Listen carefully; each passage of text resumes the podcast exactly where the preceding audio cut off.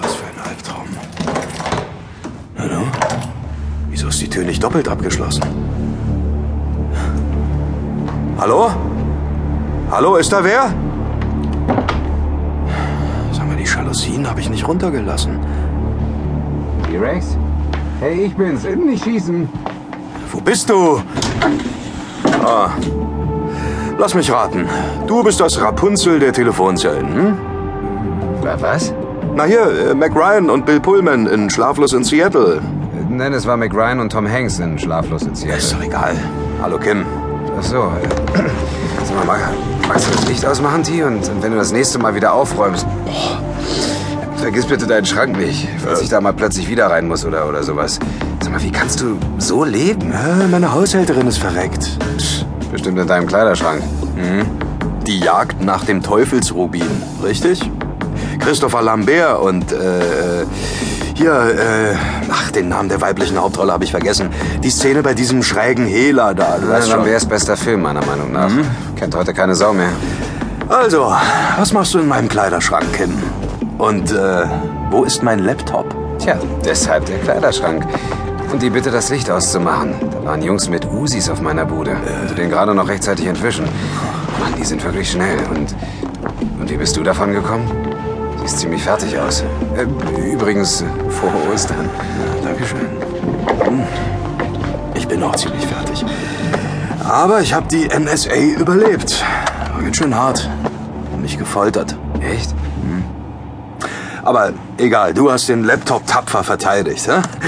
Das ist so eine gute Nachricht. Äh, Ja, hier, ich gebe zu, hab versucht, an deine Daten ranzukommen. Hat leider nicht geklappt.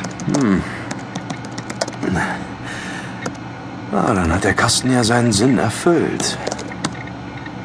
Aber wie ich sehe, ah, hast du immerhin im Internet surfen können. Ja? Ja, man hinterlässt immer irgendwelche Spuren.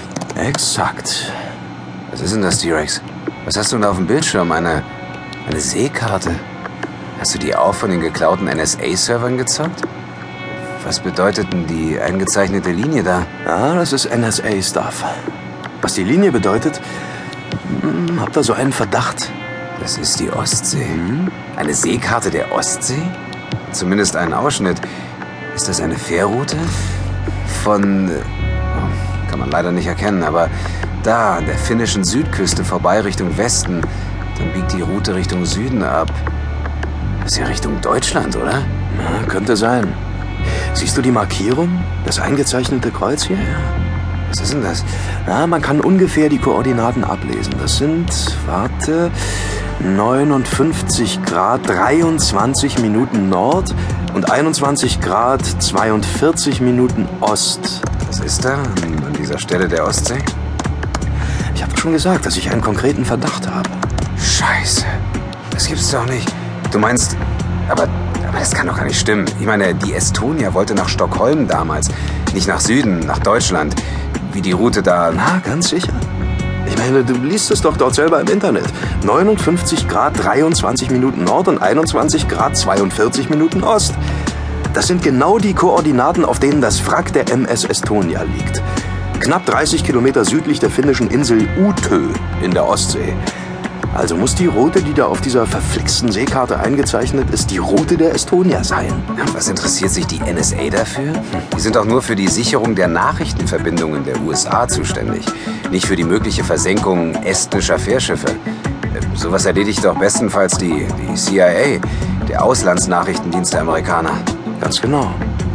Und noch viel spannender ist, wie kommt da unten rechts in der Ecke die Unterschrift von unserem verstorbenen Freund Tron hin? Oh Mann, du hast recht. Boris F. Kann man schwer lesen, aber das Schriftbild ist eindeutig.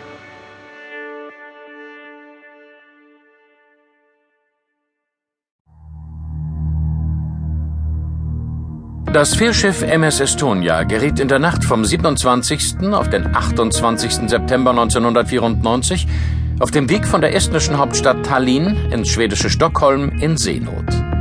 Also noch zu Lebzeiten des Berliner Hackers Tron, der selbst im Oktober 1998 unter bis heute ungeklärten Umständen ums Leben kam. Aber hat sich Tron tatsächlich mit der unglaublichen Tragödie der